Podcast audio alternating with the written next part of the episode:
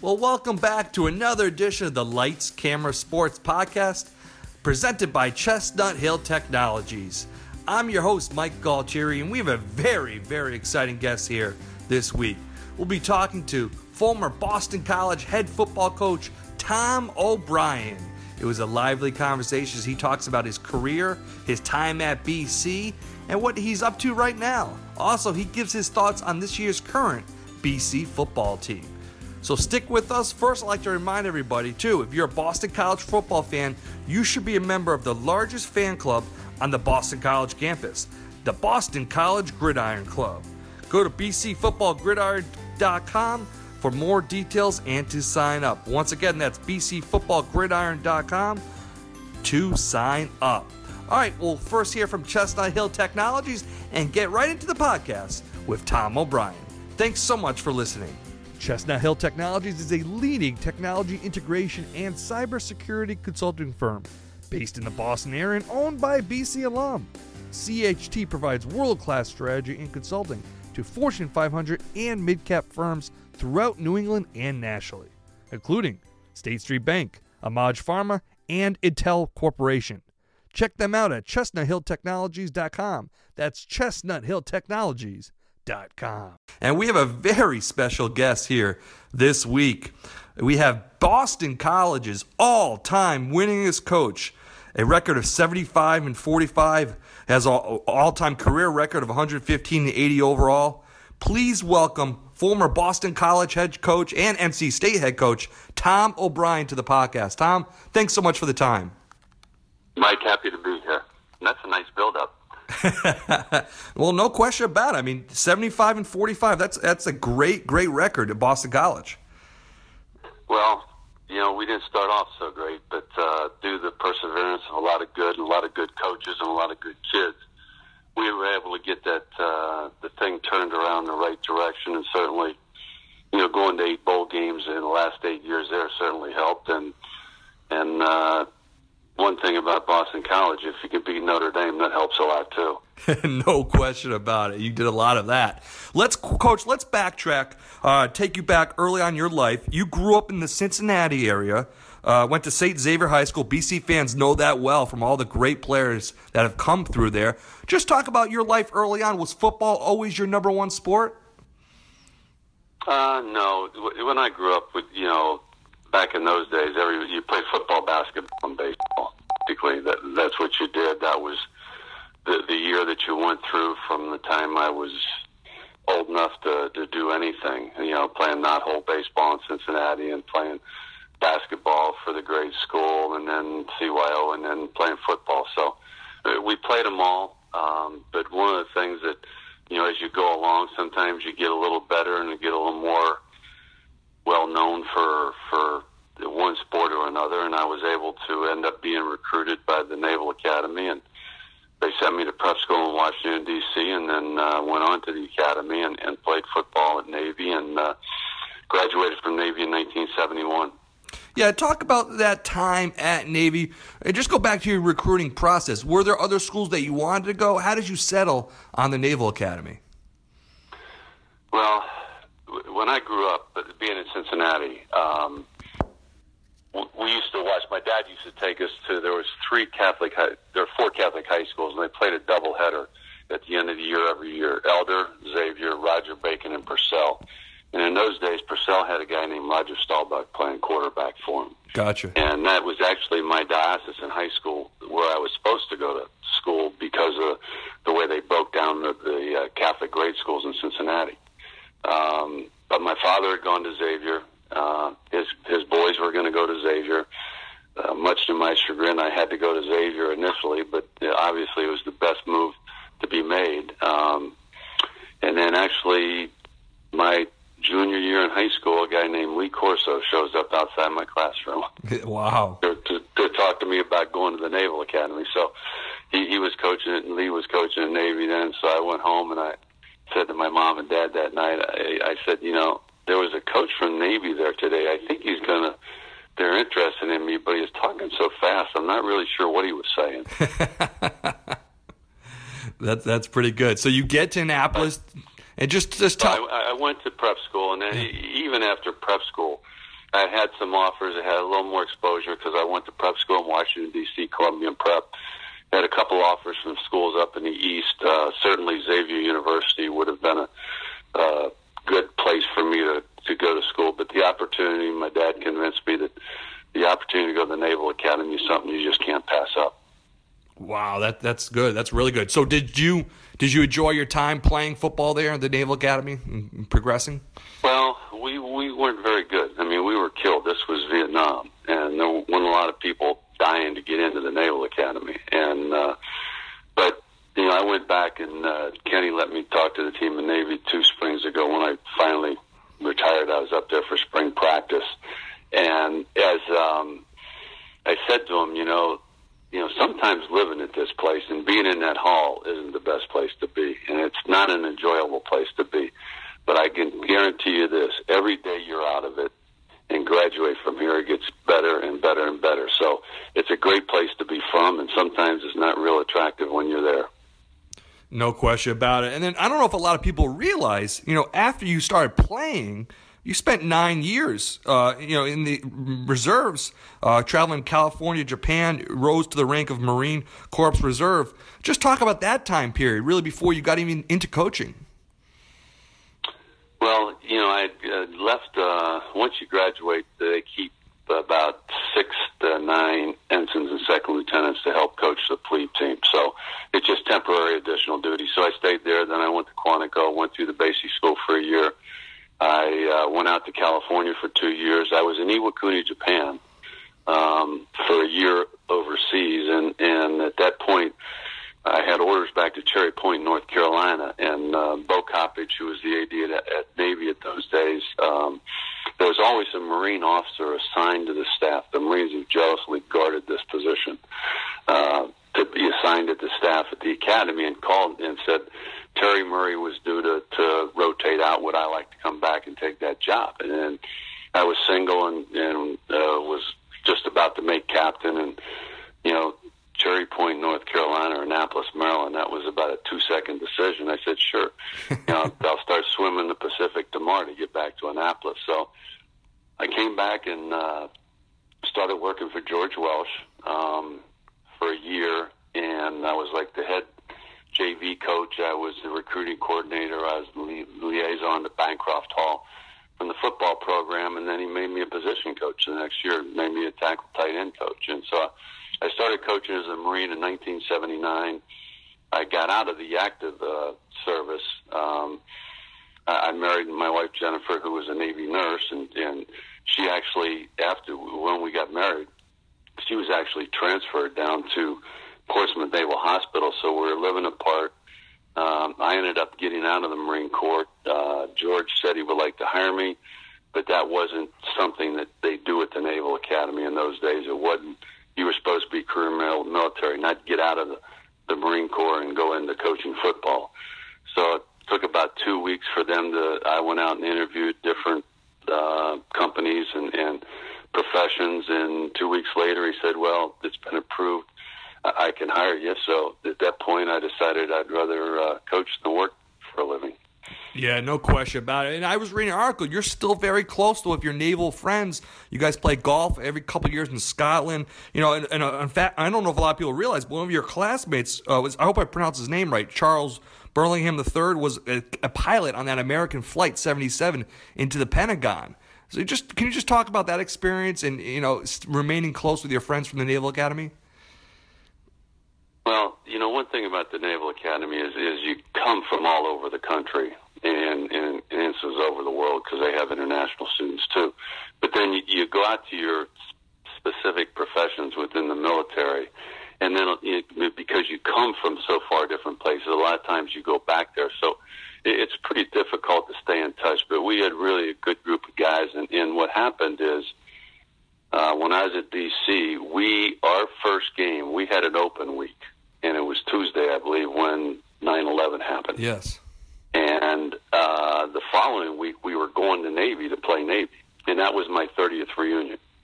And I had never um, stayed ever after a, f- a football game. I always traveled with the team, but I said to my wife, I said, we're going to stay after the game and we'll just fly back Sunday morning. I can get back in time to do the stuff I need to do um, starting Sunday for the football team and for our next game. And actually, uh, it was Chick Burlingame was the was the guy. His wife showed up at the reunion. She was at the the uh, reunion ten after the game, which I thought was unbelievable. But she uh, was there. Wow. And a lot of the guys that I played with, there's a probably about eight to ten of us. And you know, at that point in life, all our kids were in college or out, and we were moving on. We decided that we would start to get together uh, every other year and take a trip to Europe golfing. And so I think we spent three times in Ireland, a couple times in Scotland, been to Spain, been to Portugal, and uh, you know we're a little too old right now. We didn't do it. In fact, I just got back from a trip to Russia with two of those guys and their wives. Um, we we did a, a waterways of the Tsars cruise here for about 18 days, and then back about four days now from that. So, wow. you know, we stay in touch that core group and uh, try to get together at least once a year as a group. And uh, other than say a football weekend in Annapolis, which they've been able to do, and I haven't been able to do because of my profession. But um, you know, they see each other, but I, I get to see them. You know, sometimes once, two, three times a year. We try to get together somewhere. That's very important. That's great. Let's transition now to your time at UVA. Just talk about George Welsh and uh, how, what you learned from him as you progress up the coaching ranks. Well, one thing I learned about George was is, is his singular focus on becoming a better football team and how he's going to make his football team better and the people around him. Um, even from the start at the Naval Academy, he always had great coaches and and surrounded himself with people that were really good at making decisions. He had a great feel for a lot of things on the football field. And he challenged us, and he challenged me specifically, and I took it as a challenge every day to try to be a better football coach than him. Now, I never got there, but I mean, that was my goal, is, you know, that was like the standard bearer. You know, he remembered things from, I don't know, 25 years ago of playing the second quarter at 219 uh, left to go in the halves against somebody, and I'm going, holy cow! So you know, just the reservoir of knowledge that he had, the assistance and and the people that he surrounded himself with, um, always impressed me. And you know, singular focus was on how to get the football team better and how to play better and to be better people. So um, you know, he had that focus. He's a winningest coach he was the winningest coach in Naval Academy history. He is the winningest coach in University of Virginia football history, and uh, he's a Hall of Fame coach where he where he deserves to be.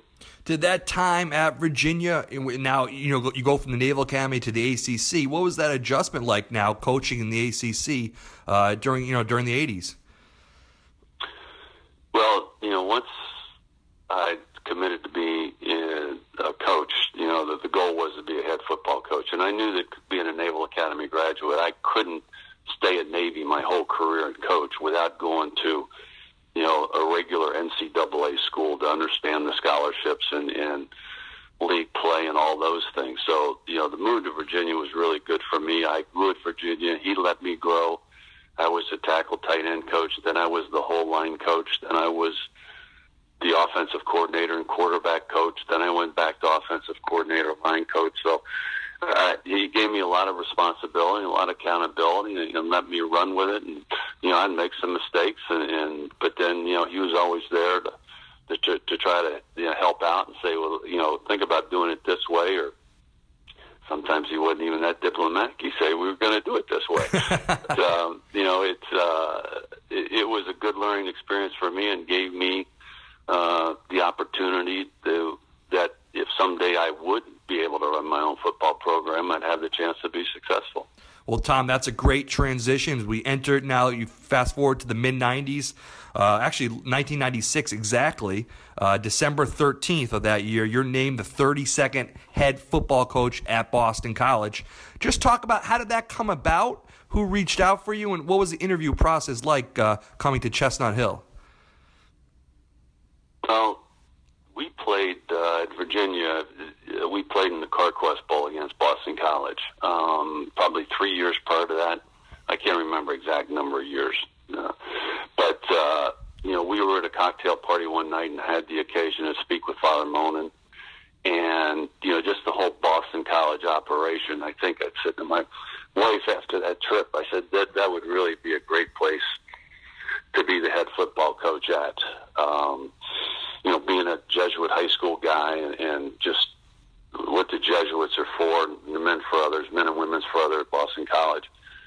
And uh, so when the opportunity arose, um, I ended up getting an interview and went up and interviewed with Chet Gladchuk and, and Leo Sullivan and got to meet Father Leahy. And, uh, you know, at the same time I was talking to Jim Copeland, who was the athletic director at SMU. Okay. And it came down the last week, uh, that week that uh, Copeland had offered me the job on Wednesday. I, I said, well, you know, I've, I've got this thing with Boston College. Can I ask them for to give me a read one way or another? He said, well, I'll give you the Friday noon. And I called uh, back up to Leo Sullivan. I said, listen, you know, I'm, I'm going to be a head coach by this weekend. Uh, I've got the opportunity to go to SMU, and this is no pressure on you at Boston College. It's just that, you know, I've got an offer out there, and because this thing had been going on for quite a while, the interview process. And so they called about 10 o'clock on uh, Friday morning and offered me the job. And uh, so I took a job on Friday the 13th. So if they didn't call you by 12 noon, you would have been at SMU, basically. I would have been, yes. Yeah, that, that's very interesting. And you know, it's funny. Chet Gladchuk, it goes full circle. He's now the AD at the uh, at Navy. So it's amazing. That the, Yeah, he was laughing. He hired me again. yeah, that's right. You're now the color commentator, uh, by the way, for the, this coming season at Navy. So you're right. It comes full circle. Right, right. Let's go. happy to, you know, it's a really good thing for me too. Yeah, let, let's just go back though to those early years at BC. I'm interested. You know, BC coming off the time we all we heard about the gambling scandal as well. What were those early years like recruiting wise? And did you, had you? I guess what did you know about BC the football program before you arrived? And w- were there any adjustments that you made when you first got there? Well, everybody knew about Boston College because Flutie. I can remember I was recruiting in Virginia Beach, and my dad was with me. We were down watching the high school game, and we were actually in an Irish pub having dinner before we went to the game and watched the Hail Mary, uh, Hail Mary pass. So, you know, BC had become somewhat of a brand name then, and you know, it wasn't so much the gambling scandal, but I was the fourth head coach in the 90s, and this was 96. So it was the turnover, the constant turnover of people on the program that I think that that's where you get yourself into into problems, especially in recruiting and, and discipline within the team, because there's no real structure for them because it changes. You know, if you're the fourth guy in '96, so um, you know what I did when I came in there in the first recruiting uh, dinner that we had. I I said we were going to establish these three goals for this program. We were going to be champions in the classroom we were going to be champions in the community, and then we would be champions on the football field. And I went in that order because if you don't do your schoolwork, if you're in trouble uh, academically, you're not getting in on the football field. If you're in trouble with the law or with the dean of students, you're not going to get on the football field. So we had to take care of those things first to make sure that those were taken care of so that then we could actually get on the field and, and compete. And those people that wanted to do the first two would be the type of people that we would build our program around. And you know, certainly there's there's a turnover, and, and there's a lot of good kids that get caught up in, and you know maybe their skills didn't exactly suit what we wanted to do on offense or defense, but you know my job and our job as coaches was try to win as many games as we could for them and give them the opportunity to be successful. And it took us a couple years to get going, but you know, once we got it going, we got it going pretty good. Was there a moment or or a recruit in those first couple years that kind of like set the ball rolling for you in your mind? Was there a special recruit out there that said, you know, right, this is how we can start be the foundation to turn this around? No, but there was a lot. As I said, there were some really good kids there. You know, Eric Storz, who's going in with me um, in the Hall of Fame this year, was my first captain, and his dad was a Naval Academy graduate, and he kind of got what it was because there was some lingering things going on around this football team one way or another, as you might expect from what happened as it went down. And, and he was a strength, you know, both the Hasselbecks, but you know, Matt was my quarterback first, and then Timmy. I mean, you talk about quality kids and kids that can be leadership and try to control the locker room and get things going. You know, uh, had a great player, Damien Woody. Um, you know, he's got a couple Super Bowl rings, so there were some good players and some really good kids there. They're just we just didn't have enough, and you know that was what we had to do was fill in the rest of the football team from there. And Mike Cloud, I remember early on, a lot of good. Yeah, Mike was a great back. Yes. Mm-hmm. Uh, and then let's and then the recruiting. You know what? What was the elevator pitch that you gave? I'm interested. Gave a kid in the mid 90s, late 90s to come to Boston College because the recruiting picked up well nicely for you. The, the, rivals recruiting classes went up at each year. What what was the pitch you said in those early years to get kids to come to Chestnut Hill? Well, the opportunity to come and play right away and to help us win. You know, certainly how you sold the education, and you know, yeah, I remember in the interview process, one of the things that I was asked is, I guess a lot of coaches felt that that they were interviewing that the education and the high academic standards and, and mission standards were a negative as far as Boston College. And I said, no, we need to embrace it. I mean, I'd come from Virginia uh, and coached at the Naval Academy, two schools where academic uh, and mission requirements were high and they had great academics. I, I, you know, we have to use that as a positive. And I think we use that as a positive. The opportunity to play in Boston, to play in a mega uh, media market, to be in a, a league at those days. The East, the, the Big East was a pretty good league with Miami and Virginia Tech and some of those schools in there. So, you know, we we just started chipping away and kept chipping away and chipping away and, and going back. Uh, you know, I think continuity on the staff. We changed the staff after the second year, and, and then we became pretty consistent. Um, from that point on. And, you know, that's important in recruiting when you go back to the same high school in the same areas. And, and what we did is, you know, a lot of schools will say that, you know, their state is their, their main recruiting area. Um, what, what we decided to do is, is say, other than Notre Dame, we're the only Catholic college playing at the highest level. So we made Catholic high schools east of the Mississippi our primary recruiting area. We wanted to, to find as many good Catholic high school kids because they would understand the culture at Boston College. They would understand the academics and what was needed to uh, to, to get through school. And there's a lot of good football players out there that are playing at Catholic high schools. Chestnut Hill Technologies is a leading technology integration and cybersecurity consulting firm based in the Boston area and owned by a BC alum. CHT provides world class strategy and consulting to Fortune 500 and mid cap firms throughout New England and nationally, including State Street Bank, Amaj Pharma, and Intel Corporation.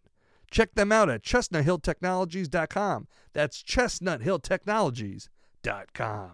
I look back at your tenure. I think 1999 was the, the, the first big year. Eight and three wins over uh, Syracuse, West Virginia, Notre Dame. That obviously the big one against Notre Dame. I was reading an article when you told your father after the Notre Dame win that he could die a happy man now after that ND win with BC. Just talk about that 99 season really got things going. Well, you know, you get to a point in a program where you can't, you, you, have to quit building and start producing. And so I think that was the year that, you know, we, we had to quit talking about, well, as we mature and grow up. I mean, we had to, we had to grow up and be that way. And, you know, my father was, was never a Notre Dame fan. In fact, he was probably as far from it as anybody could be. And you know, all those years at Navy, we took our lumps. I lost as a player, I lost as a coach all the time to Notre Dame. And uh, so when I came out, he was smiling from year to year, and I said that to him, and he said, "I will. I'll die a happy man now." So he didn't know we were just getting started. Yeah, no question about it. Those Notre Dame wins are big. I look at 02 uh, the 14-7 win in South Bend, the green jerseys. That must stick out to you as one of career highlights. Well, you know, I, I said to the team, you know, we came uh, out and they they didn't come out in the green jerseys. They were wearing the blue jerseys, and the, you know, it's a beautiful day in South Bend. And all of a sudden, game time, they come out in the green, and and so I gathered a team together. I said, well, we've obviously made it. Now they respect us now, so let's go win it. I think that was the Josh Ott game, right? Yes, correct. The ball and stuff. So, um, yeah, no, that, that that's when we knew that we had a rivalry going. And for me, growing up, I was in high school. In 2001, I watched that Miami game, and you know, B, many fans forget BC gave Miami the biggest scare that year uh, as an undefeated, you know, team with Ed Reed in that return. But what are your thoughts from that game, Coach? Uh, early on your career, ABC national TV game. Well, you know, we missed a field goal earlier in the game that.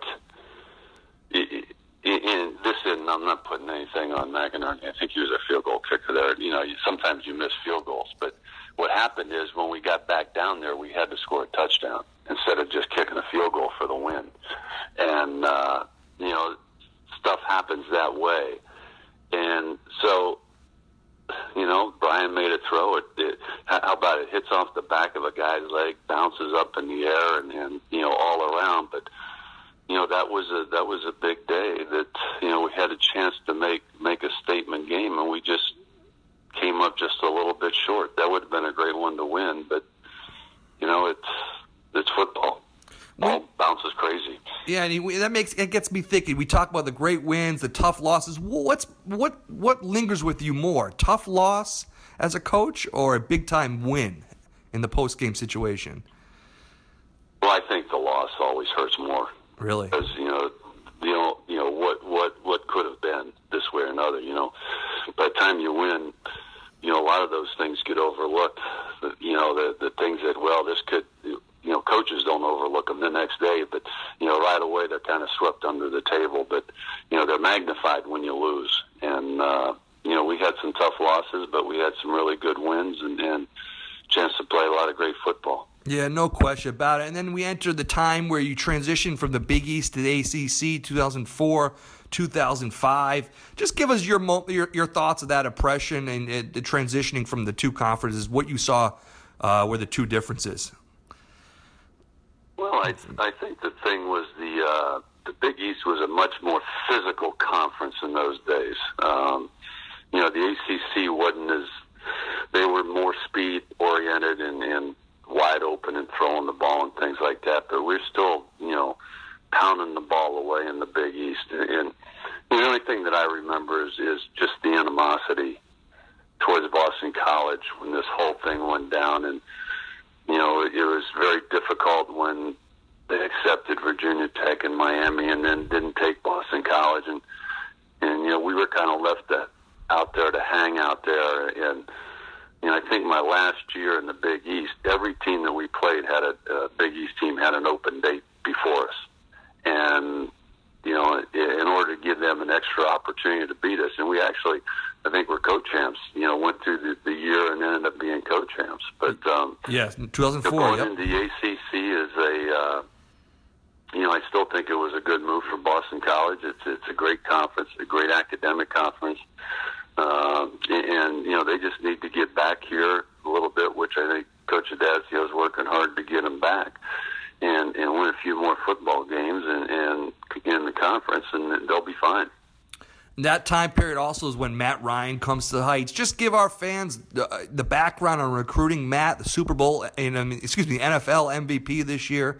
Um, you know, just talk about Matt Ryan. And did you see him emerging as a quarterback he would be when he arrived at the Heights? Um, Jason Swepson did a great job of recruiting Matt. He was the guy that was responsible for that that area of Pennsylvania, and you know that as I spoke about before, that's you know one of those things that when you continue to go back and in the same area with the same people, they get to know a lot of people. Now it helped that Matt's uncle was Doug Flutie's backup. So there was a little bit there to BC, but you know when he threw the ball, Dana really liked him. Dana Bible, who's coached more guys quarterbacks in the Super Bowl than I think anybody. Um, really loved the way he threw the football, and then once you got to know Matt, you got to know what kind of competitor he was. I don't think anybody can predict the success and say, you know, back there as a junior, senior in high school, that you're going to be an NFL uh, MVP player and and be in the Super Bowl the way he was, but with the characteristics that he had and his the ability that he has, you can always say, well, you're, you're going to have a chance.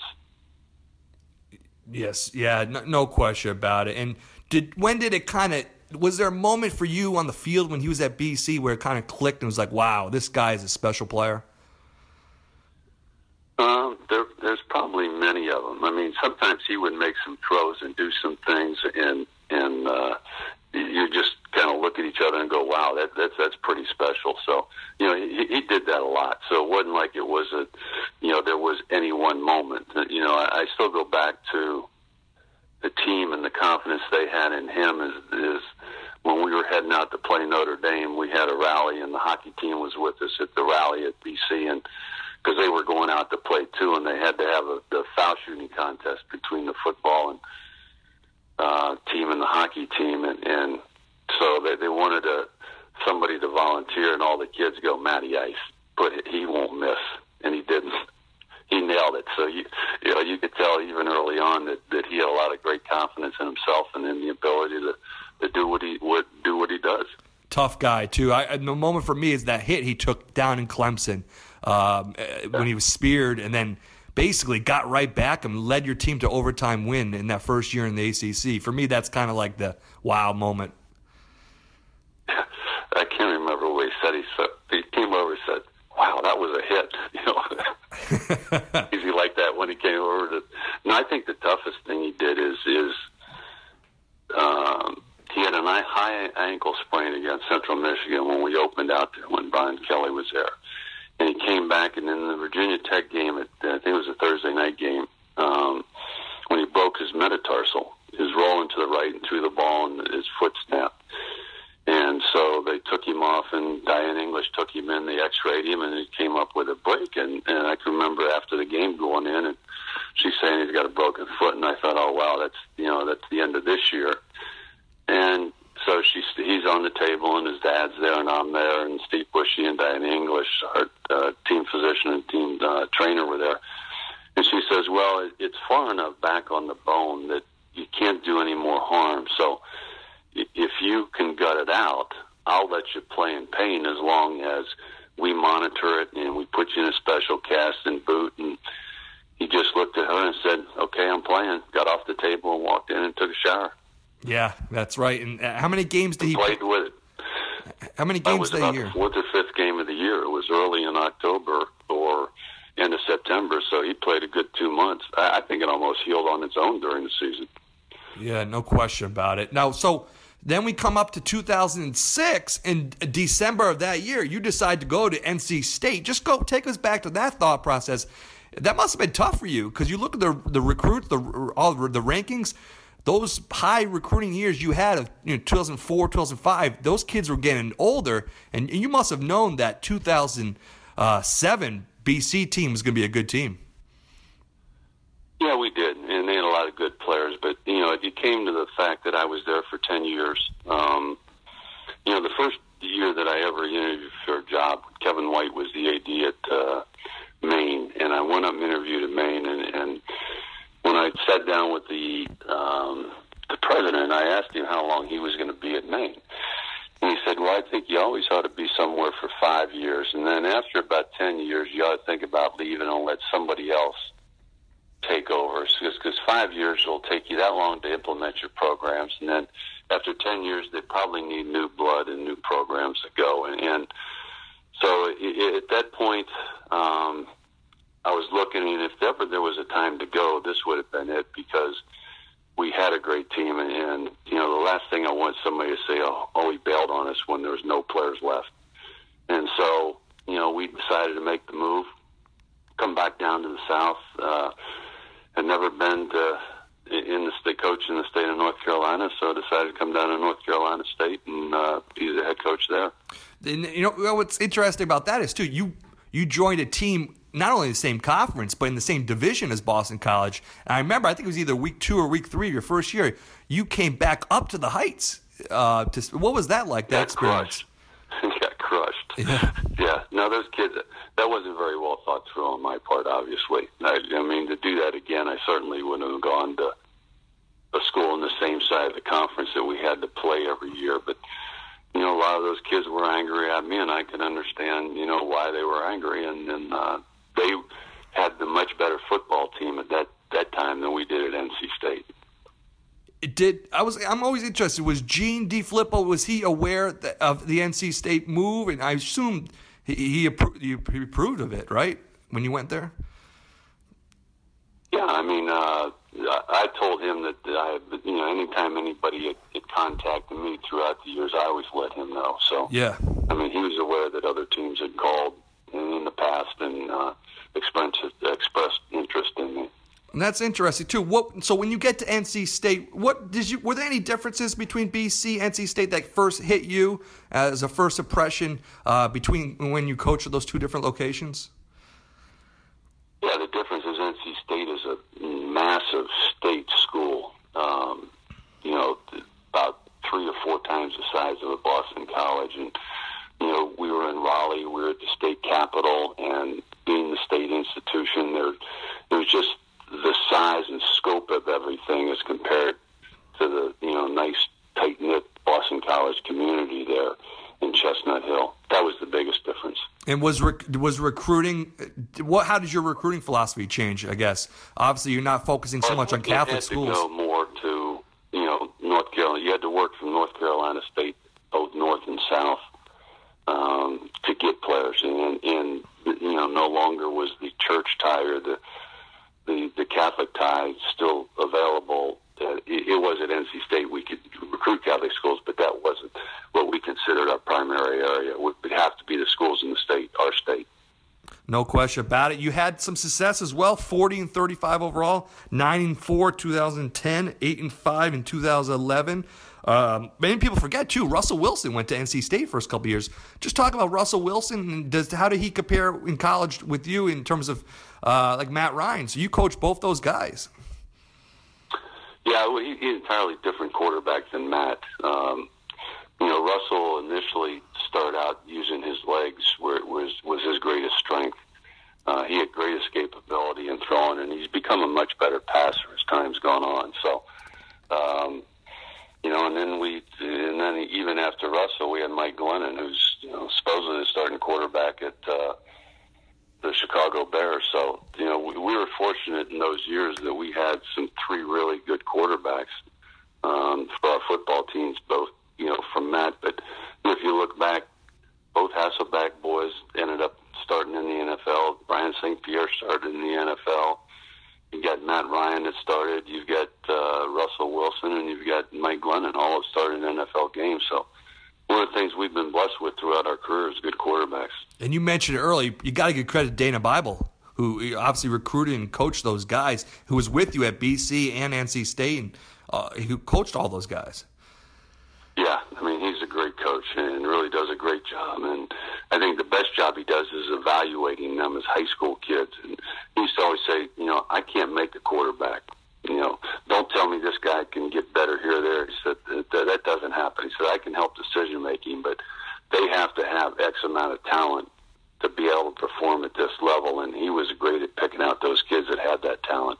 Just a last couple questions, Coach. You joined UVA for a couple years, and uh, then you retired as well. Just just talk about what fans don't realize uh, the difficulties of being a head coach that they don't see behind the scenes.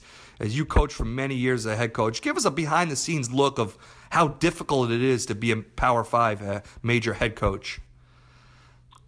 Well, I, I don't think what they understand is you're not only the head football coach, but you know you're running an organization, and not just the 85 scholarship players. You, you've got X amount of coaches, you've got X amount of graduate assistant coaches, you have staff. Not only whether it is in the equipment room, whether it's in the training room, whether it's in the video room, whether it is office personnel, but there's a lot of different. You, you manage an empire, is what you do and at, at the same time, you have to be a communicator. You have to uh, do a lot of work on, as we're doing here in podcast, uh, radio, TV, have a TV show, uh, a lot of different things, fundraising. You go out on speaking engagements and, and uh, you know, I used to call it the pulled pork circuit at NC State because they'd always sell, and I loved it, the pulled pork and the, the slaw and everything. Uh, but you know, there's a lot of things that behind the scene that, that gets that product on the field. That got me thinking too. You lived in Raleigh, lived in Boston. Um, did did you enjoy living up in the Northeast as well? I know you love the love the South now, uh, but did you enjoy living in Boston, the culture up here? Oh, we love Boston. I mean, you know, that was a great ten years, and uh, you know, one of the best ten years we had. Probably the best thing that ever happened to me is I have three children. They're all Boston College graduates. So, I mean, that was the best part of, as far as I'm concerned, of our time spent in Boston. But uh, you know, Boston's a great city, except for about five months a year. Uh, Coach, lastly, how you like in retirement? I know you're getting involved with the Navy as a color analyst this year. Uh, just give BC fans a look at what you're up to now in retirement. Well, I think um, you know what I, I I've done ESPN three games for the last two years. Uh, you know, Ed Placey and Stas Hall have been kind enough to put me to work and learn the other side of it, learn the TV side of it, um, doing analyst work for them, and then uh, this year the opportunity, the Navy football uh, radio analyst job open, and uh, you know my son's coaching in Navy. Um, I went to Navy. I would I love to go to Navy football games. So this is an opportunity to go to all the Navy football games and to be part of the Navy football program, which we left in 1982. I guess was a 1981 Army Navy game was the last time I coached uh, for Navy or worked for Navy. So you know, come full cycle, get to go back and and um, I'm really looking forward to this year. You know, Kenny Newmont, Newmont Nuamatololo. I have trouble with his name all the time. you got to learn that one now too, doing the radio. yeah, Nuatamolo, Nuatamolo. I got it. It is doing a great job, and uh, you know what they've done the last two years. The first two years in that conference is really spectacular. So it's going to get harder each and every year because people will kind of catch up. But um, you know, I look forward to, to traveling. We go to play Lane Kiffin on the first of September on the Friday night here in a couple of weeks. So. Uh, I look forward to the season getting underway and get started. And lastly, Coach, what do you say to the BC fans? You are the all time winningest coach at Boston College. What do you say to the fans now and the coaching staff as BC tries to get back to the level of where you were when you were coaching uh, the Heights? Any final parting words to the BC fans? Yeah, you, you have to just hang in there. I mean, you know, things don't happen overnight. BC is a developmental program. Uh, uh, you know, you're going to have to get guys in there, and our strength was when those guys – uh, a lot of them grew up and they were were fifth year guys, fourth year guys playing and starting and playing. You know, my first game as a head coach, I ran out against Temple in Philadelphia and lost, and thought, "Holy cow, nobody's supposed to lose to Temple or Boston College." Then the next week we beat West Virginia, and we're one and one, and you kind of like everybody probably thought we'd be one on one, but not the way we got there. Yeah. Yep. there's a there's a long way to go and a lot of different ways to, to make this thing happen. But the most consistent way is, is the, you know, I think Coach Addazio has a plan in place. He's got to stick to his plan. He's got good assistant coaches, and, and you know, as soon as they get, it looks to me like they need just a guy to pull the trigger. They need a little bit better quarterback play, and that, that they'll be fine. You got me thinking as you're reminiscing. Is there a one singular most proud moment you have at Boston College, a game or anything looking back at your 10 years there at BC? No, I think the the the, the greatest part is that, as I said to my my two children, the Danny and Bridget, the, the youngest two, that they were the only class never to lose to Notre Dame. Four years. Wow. That was their graduation present. That's a good gift. You're right. And uh, it's a great segue as Notre Dame comes to BC this year, week three, September 16th. Well, Coach, I can't thank you enough. A good, really fun time to reminisce and uh, your coaching career. Congratulations on a great 40 years, by the way. And you're still staying very active with Navy. And uh, best of luck this year. And thanks so much for joining us here on the podcast. All right, Mike, I appreciate it. Chestnut Hill Technologies is a leading technology integration and cybersecurity consulting firm based in the Boston area and owned by BC alum. CHT provides world class strategy and consulting to Fortune 500 and mid cap firms throughout New England and nationally, including State Street Bank, AMAG Pharma, and Intel Corporation. Check them out at chestnuthilltechnologies.com. That's well, thanks so much for listening to this podcast, and thanks so much to Tom O'Brien for joining us on the Lights Camera Sports podcast presented by Chestnut Hill Technologies. This is Mike Galtieri reminding you, too, as well. If you're a BC football fan, you should be a member of the largest fan club on the Boston College campus, the Boston College Gridiron Club. Just go to bcfootballgridiron.com for more details and to sign up. All right, we'll be back once again next week. Thanks so much for listening. This is Mike Galtieri signing off.